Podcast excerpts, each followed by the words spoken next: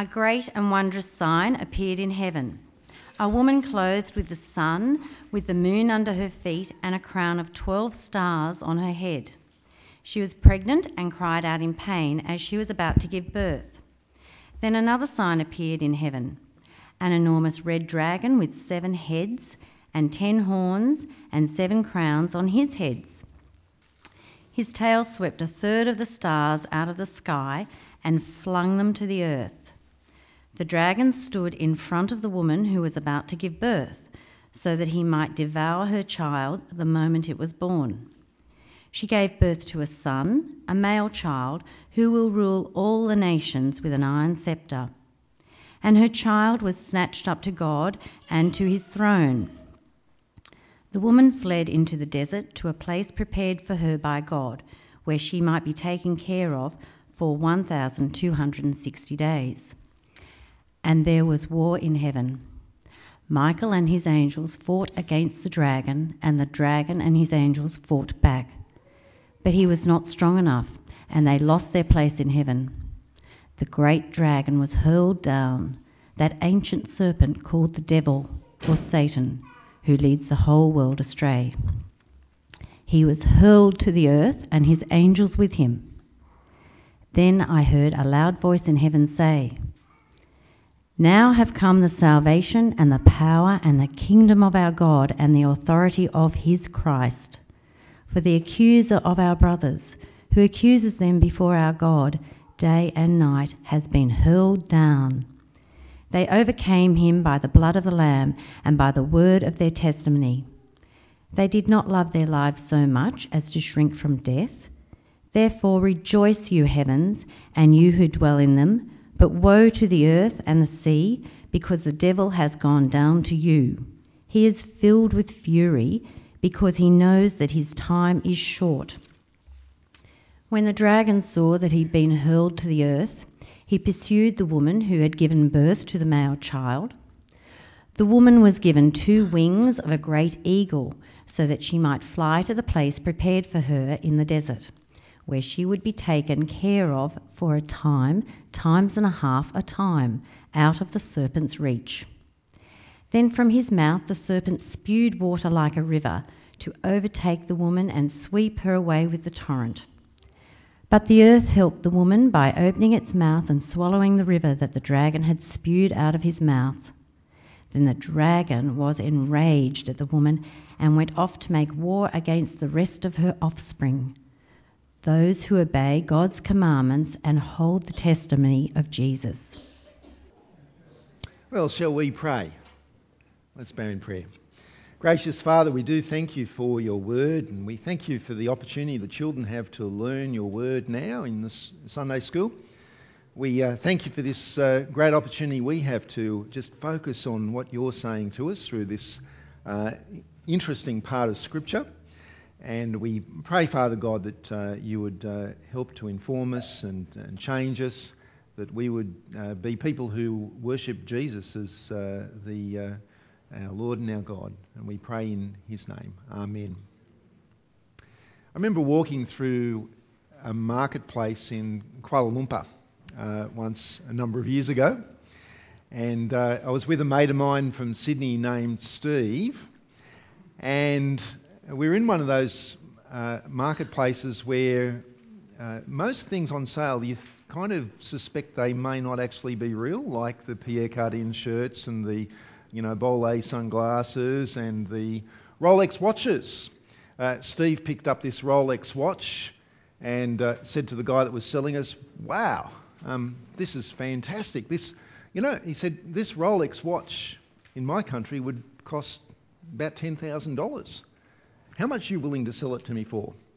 And they bargained a bit, but the guy ended up saying, Look, for you, sir, special deal today, $10.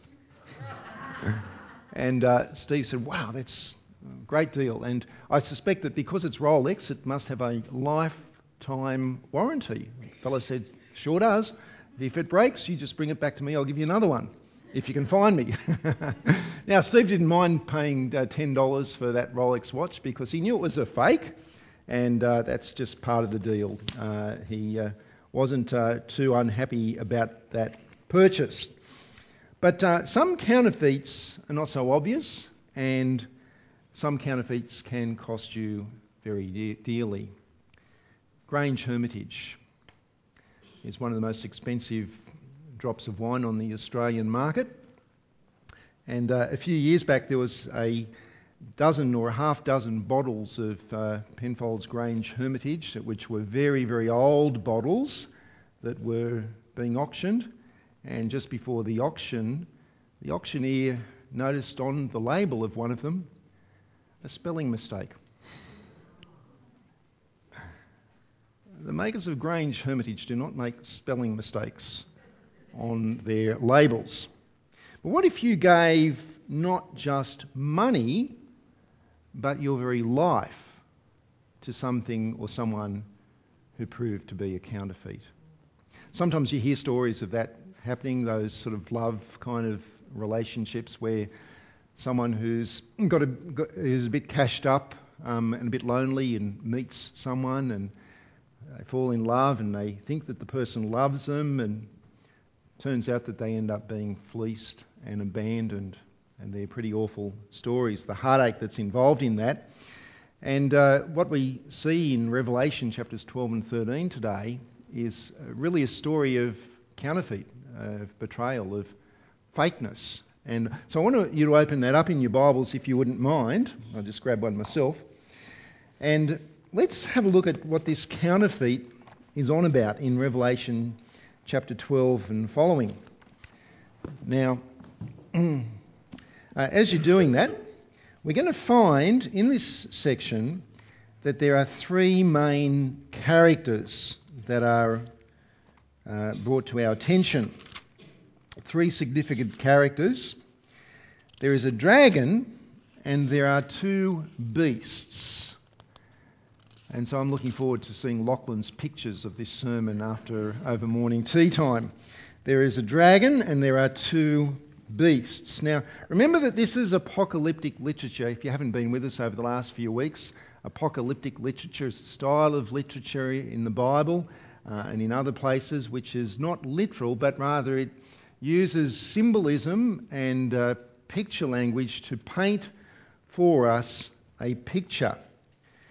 Let's check out this picture. And I'm going to do a bit of reading through some of these verses because uh, just to, to freshen your mind and uh, because we'll also be getting into chapter 13. But first of all, the, the main, uh, the first per- character that we meet is the dragon. Let's have a look at him in chapter 12, verses 1 to 6, where we're told, A great and wondrous sign appeared in heaven, a woman clothed with the sun, with the moon under her feet, and a crown of twelve stars on her head, she was pregnant and cried out in pain as she was about to give birth. Then another sign appeared in heaven an enormous red dragon with seven heads and ten horns and seven crowns on his heads. His tail swept a third of the stars out of the sky and flung them to the earth. The dragon stood in front of the woman who was about to give birth so that he might devour her child the moment it was born. She gave birth to a son, a male child, who will rule all the nations with an iron scepter. And her child was snatched up to God and up to his and to his throne.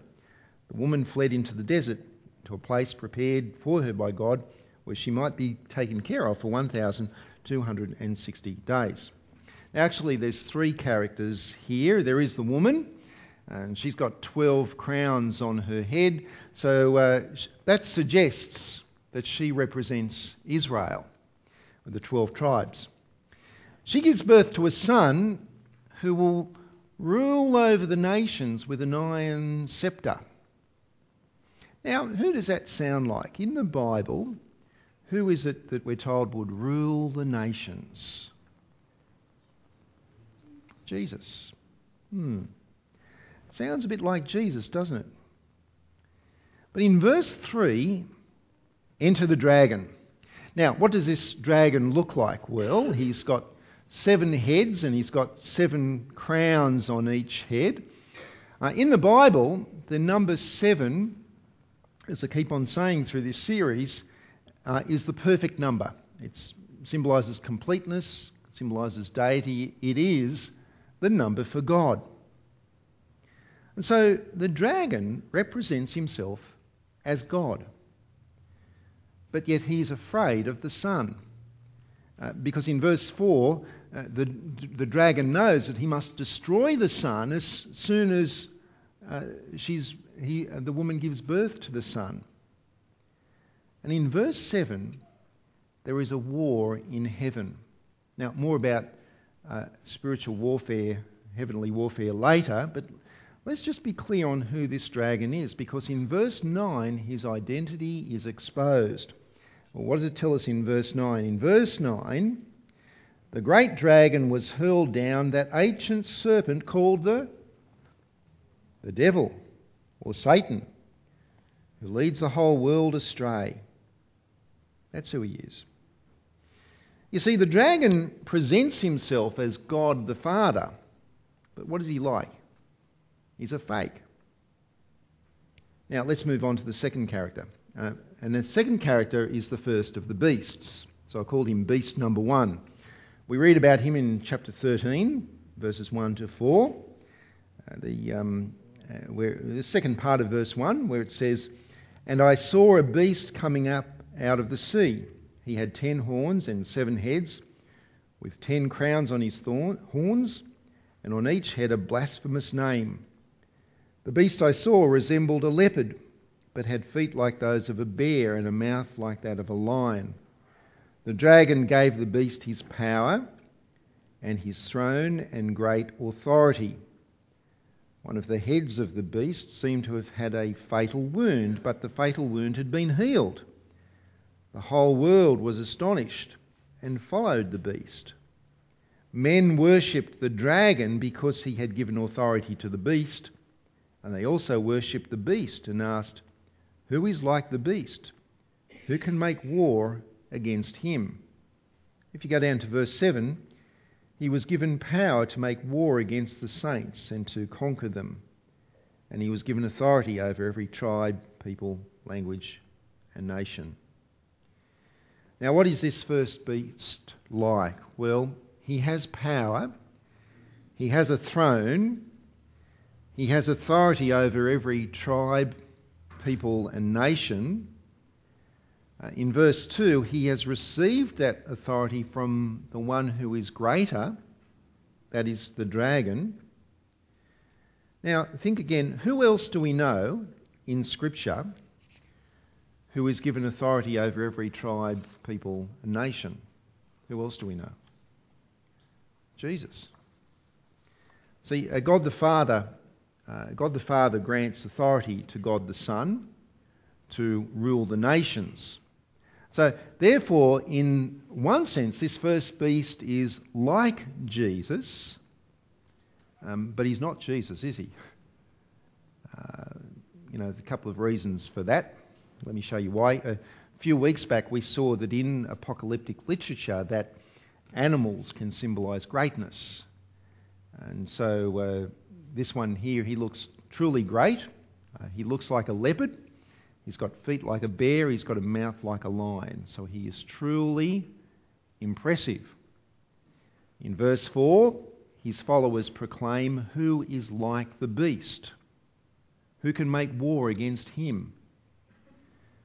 But remember when Jesus appeared in Revelation chapter 5? How did he come? Uh, did he come as a lion, or a, well, he, actually, in one sense, he did, but he, he didn't come uh, as, as a bear or uh, as an eagle, or you know, he didn't come with strength. He came in weakness because what did he come as? He came as a as a lamb. He was called the Lion of Judah, but surprise, surprise, he came as a lamb. A lamb who had been fatally wounded dead, sacrificed. Now, this one here, he's been fatally wounded too, hasn't he? Well, sort of. Uh, in verse 3, in verse 3, it says, um, One of the heads of the beast seemed to have had a fatal wound, but the fatal wound had been healed. Now, That's funny, isn't it? I mean, a serious wound may heal, but a fatal wound, by definition, doesn't heal. Uh, if you have received a fatal wound, you are dead. You are dead. So uh, it looks like a sacrifice has been made. It looks like he's been killed, but no, uh, he hasn't. So the first beast presents himself as being the sacrificial Son of God, but he's a fake. Indeed, he wages war against the saints, against those who put their trust in Jesus. Now, what about the third main character? And that is the second beast. Uh, we read about him in chapter 13, verses 11 through to 13. If you turn over to that. Then I saw another beast coming out of the earth. He had two horns like a lamb, but he spoke like a dragon. He exercised all the authority of the first beast on his behalf and made the earth and its inhabitants worship the first beast, whose fatal wound had been healed. And he performed great and miraculous signs, even causing fire to come down from heaven to earth in full view of men. So, what's this second beast like? Well, he has authority to rule the lives of people. It is authority that has been given to him by the first beast. And notice that he does not cause people to worship him. Rather, in verse 12, he causes people to devote their lives to beast number one, to the first beast. And in verse 13, what does he perform? What does he perform in verse 13? He performs miraculous signs and wonders. In fact, there's even uh, fire uh, descending on the earth. Well, who else do we know in the Bible who has authority over people's lives, but whose role is to draw people to worshipping someone else? Um, who is it that who, in the Bible that brought fire and miraculous signs? The Holy Spirit the Holy Spirit. See, God the Father sent God the Son into the world to die as a sacrifice for our sins and to be raised again. And as God the Son was raised again, he then sent God the Spirit who comes into our world. In Acts 2, uh, miraculous fires of tongues and enters our hearts and the Holy Spirit uh, does not cause people to worship the Holy Spirit, does he? No, the Holy Spirit convicts people of our state before God, our sinfulness. He convicts us of the truth of what Jesus has done on the cross to pay for our sinfulness. And he draws us so that we would trust in Jesus and honour God the Father. So the, the Holy Spirit is very self effacing. He leads us to worship Jesus, to put our trust in Jesus, and to worship God the Father. Now, what that means is that if Jesus, uh, if you're a person who puts your trust in Jesus and you're living in response to that, then that is because you have the Holy Spirit. The Holy Spirit has been at work in your life. Sec- this second beast represents himself as the Holy Spirit, but he's a fake uh, because he causes people to, to worship uh, the first beast. He causes people to worship the false God. In a sense, you can see it's very Trinitarian, isn't it? Uh, except this is not the Holy Trinity, this is the unholy Trinity. And there's something else about this fake Holy Spirit. In verses 16 through to 18, uh, his followers are marked on their hands and on their foreheads with a very special number. Do you see what the number is? 666. Uh, verse 18 this calls for wisdom. If anyone has insight, let him calculate the number of the beast, for it is man's number. His number is 666.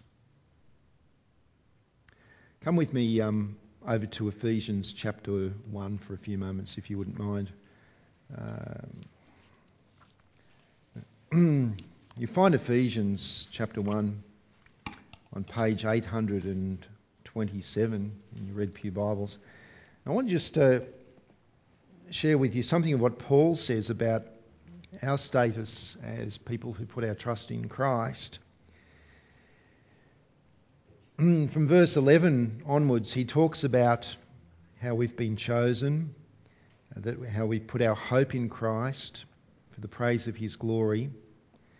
And verse 13, he says, And you were and you also were included in Christ when you heard the word of truth, the gospel of your salvation. Having believed, you were marked in him with a seal, the promised Holy Spirit, who is a deposit guaranteeing our inheritance until the redemption of those who are God's possession. No one else's possession, but God's possession, to the praise of his glory.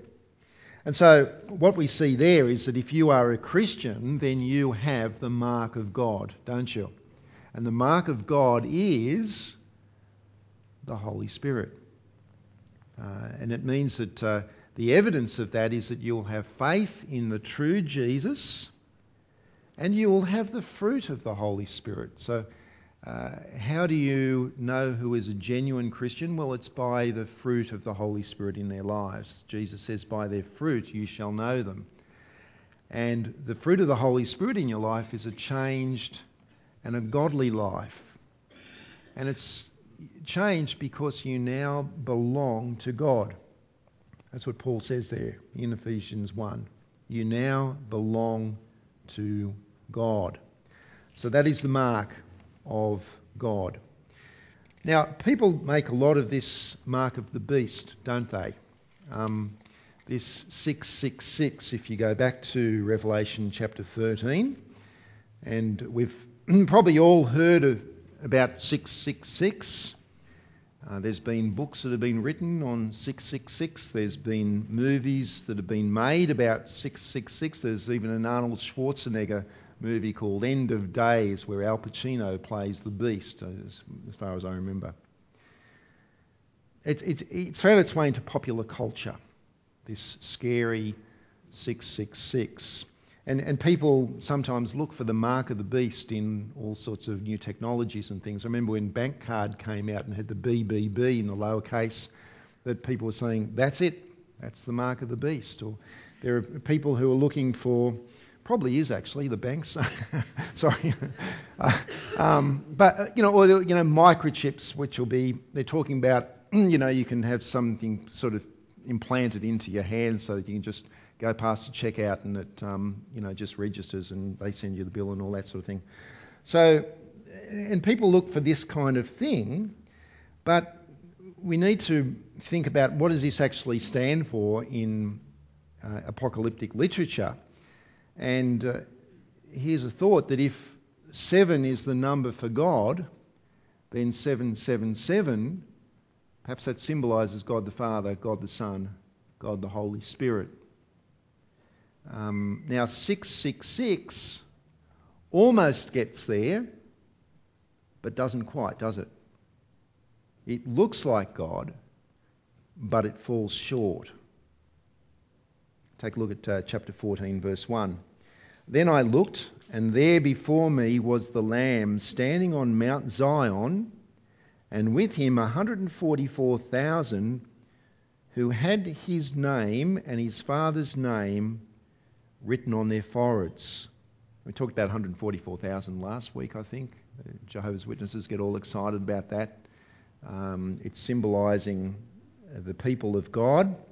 But notice that uh, that they have a mark and it's on their foreheads and it's uh, the name of the Lamb and the Father's name written on their foreheads. Now, it's funny how you don't seem to hear people talking very much about this mark in popular you know, culture, do you? Uh, you know, why aren't people desperately going around trying to find out, you know, what this mark is and how to get it put on your foreheads and so on? And the reason is because it's not a literal mark. It's about ownership. It's about who you belong to. That's what it's about. I remember some years ago seeing a fellow walking down the street and he was wearing a t shirt, and on the front of the t shirt he had a message on it and it said, I'm a fool for Christ. I thought that's a bit strange. And as he walked past me, I looked at the back of his t shirt and he had a question on it and said, Whose fool are you? And it left me stunned because I thought, yeah, that's an interesting question. It's saying that, uh, didn't the Bee Gees sing a song called we, Everyone Belongs to Someone? Uh, you know, there's this sense of who do you belong to? Who do you belong to? And in this world, everyone, from a spiritual point of view, everyone belongs to someone. Now, what does that mean? Well, in terms of what the scriptures say, you either the scriptures divide humanity into two, two groups. You either belong to God or you belong to the evil one. We've got to be careful about using language like, you know, people being evil and belonging to the evil one and so on, because people can misunderstand that. We've seen a bit of that over the last week or so. Um, people referring to Christian, a particular Christian, read about in your bulletin as being evil and so on. Um, what do we mean by that? Well, it doesn't to, to belong to the evil one doesn't mean that you're a person who you know uses Ouija boards and sacrifices chickens or or uh, you know belongs to a witch's coven or that kind of scary stuff. It, it, it can mean that, but it doesn't necessarily mean that. Uh, what it's saying is this: it's whatever you live for, it owns you, and that is your God. Uh, in chapter 12, verse 9, how is the dragon described? Well, he is described as that ancient serpent, the father of all lies. Uh, remember in the Garden of Eden, what was his message to Adam and Eve? His message was God doesn't have your best interest in mind. You know better than God. Don't follow God. Follow me instead. Do what I say. And that'll be good for you. And so Eve and Adam, they took that fruit and ate that which God had said you must not eat. And in doing that, that was a, that was a rebellion against God. They were saying, well, actually, we're in charge. We're not following you, God. We're following this ancient serpent. And you know what? His message hasn't changed down through the, through, through the generations. People live for gods, lowercase g, which are false. Uh, the God of materialism, the God of money, the God of renovating your house and having a bigger and bigger house and letting it consume your life, the God of leisure, the God of career, the God of false religion. We've seen a bit of that in the last couple of days, haven't we? People actually zealous for a false God, the God of sport. It's good seeing the Rabbitohs win last night, but uh, you know, um, everything in its place. Some of these things are good, but you know, people live for the God of anything but Jesus, don't they? Um, it's whatever takes the place of God in your life. That is the God of six six six, the unholy Trinity. These things might look terrific. Uh, they might look like they're worth spending all of your money and your energy and your emotions and your effort and so on, but they might look great, but that's the deceit. They're counterfeits. They look like 777, but they just don't quite get there. And on the day of judgment, they're going to be found to be like that Grange Hermitage. A spelling mistake on the, on the label that makes all the difference. Counterfeit. And if you have a look at chapter 13, verse 8, in chapter 13, verse 8, there is a terrible shock for all of those who uh, worship false gods, who do not worship the Lamb that was slain, on the day of judgment, what they will find is that their names have not been written in the book of life belonging to the Lamb. Nothing more horrifying, nothing more shocking than on the day of judgment where, where the eternal difference between heaven and hell is made clear to find that your name's not written on the Lamb's book of life. Because you followed a counterfeit and you've rejected the true God. You know, without the Bible, we tend to look at life from a purely physical perspective, don't we? Uh, and we fail to realise that in the heavenly realms there's a battle for your souls that's going on. Listen to the words of Paul from Ephesians chapter 2. And we're coming into the home stretch here, folks. But uh, in Ephesians chapter 2, uh, if you want to look at that, it's on page 827. Uh, if not, I'm happy just to read it to you. Hear what he says. Paul says, As for you, you were, you were dead in your transgressions and sins in which you used to live when you followed the ways of this world and of the ruler of the kingdom of the air, the Spirit who is now at work in those who are disobedient. And then he goes on to express what it means to live in disobedience, to gratify the cravings of your sinful nature, to follow its desires and thoughts, and so on. And that's the way that God views the world. That you're either following the ruler of the kingdom of the air, that ancient serpent, or you're following God. And, you know, if you're a person who's come to know Christ, then you know what it is that to once have lived that way. There's a beautiful word there in verse 4, it's the word but. But because of his great love for us, God, who is rich in mercy, has made us alive with Christ. Even when we're dead in our transgressions, it's by grace you've been saved.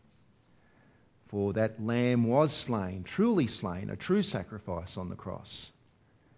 And what, what has happened here is that uh, Satan has lost his grip on the world, hasn't he? Uh, you know, Satan doesn't mind what you worship so long as you don't worship Jesus. But do you remember in, um, uh, in, in Revelation 12 when the child came into the world, Satan wanted to kill the child because Satan began to lose his grip when the child came into the world because the kingdoms clashed. God's kingdom invaded Satan's kingdom. In Luke chapter 10, you don't have to look this up, but in Luke chapter 10, Jesus sent out 72 of his disciples to go and preach, that the kingdom, preach the kingdom of God, didn't he? And, you know, when his disciples came back to him, uh, they said, Wow, it was amazing. He said that even the demons, uh, even the demons um, submit to us in your name. And Jesus replied, I saw Satan fall like lightning from heaven. Well, in Revelation chapter 12, the great dragon was hurled to the earth with all of his angels because he's been defeated. How has he been defeated? He's been defeated by the cross of Jesus. Because on the cross, Jesus dealt with the claim that Satan had over our lives. What was the claim that Satan had over our lives? Satan could point his finger at you, and at you, and at you, and at me, and say, Sinner, rebel against God, deserving of eternal punishment, one of me, one of my people. He could say that. But on the cross, as Paul says in Colossians, that Jesus disarmed the powers and authorities because he dealt with that claim that Jesus had over us by paying the penalty for our sin himself. So he disarmed Satan and he took us out of the kingdom of darkness and brought us into his kingdom. The kingdom whereby we are forgiven. The kingdom whereby we have relationship with God, both now and forever. You see, you and I, if anyone wants to know whether Satan's won this battle or lost, you and I are the evidence that he's lost the battle. Because who do we now belong to? We belong to God. Okay? Along with millions and millions and millions of people all over the world down through the ages. But Satan's cranky. Uh, you see, he's still around. Uh, he's been defeated. And as Luther wrote in his hymn, his doom is writ. But he doesn't give up easily. And he's still in his death throes. And so in chapter 12, verse 17, the defeated, now enraged dragon makes war against anyone who obeys God and trusts the gospel. And how does he make war against us? Well, he tries to deceive us. He tries to lure us, to lure us back to himself. It's 666 kind of stuff. How does he do it? How does he present this counterfeit reality to us in order to lure us away from Christ? Well, let me just finish off by making a few points. False teaching is one way that he does it. False teaching, which sounds mostly like true teaching, but kind of nudges Jesus off uh, centre stage. False teaching about God, which will tell you a whole lot of stuff that's absolutely true, and you can tick all the boxes and say, yep, that's what the Bible says except that it will not actually help you to put your trust in Christ as the one who saved you from your sins. And that's 666 kind of stuff. It's false teaching that Satan uses. Remember, the second beast does miracles, doesn't he? He does miracles. You say, you see miracles happening, you think, well, that must be God. No. It must be God if the gospel's being preached. Uh, but Satan does miracles. Another way that Satan lures us is through immorality. And you know, it's that old lie. He says that life will somehow be much better, much more satisfying, much more enjoyable, much more fulfilling for you if you only. Well, you can fill in the blanks, can't you? That's a lie. And of course, materialism is another big way living for the things of this world as if this world is what matters. Friends, the take home message from, uh, from this, particularly chapter 12, verse 10, and chapter 13, verse 10, is pretty simple. It's this recognise that we are involved in spiritual warfare. Trust in Christ's sacrifice, stick to the gospel, and don't shrink back. Uh, this is spiritual warfare. Let me conclude with Paul's final uh, uh, words to the Ephesians, uh, where uh, in Ephesians chapter 6, he says in verse 10, Finally, be strong in the Lord and in his mighty power. Put on the full armour of God so that you can take your stand against the devil's schemes.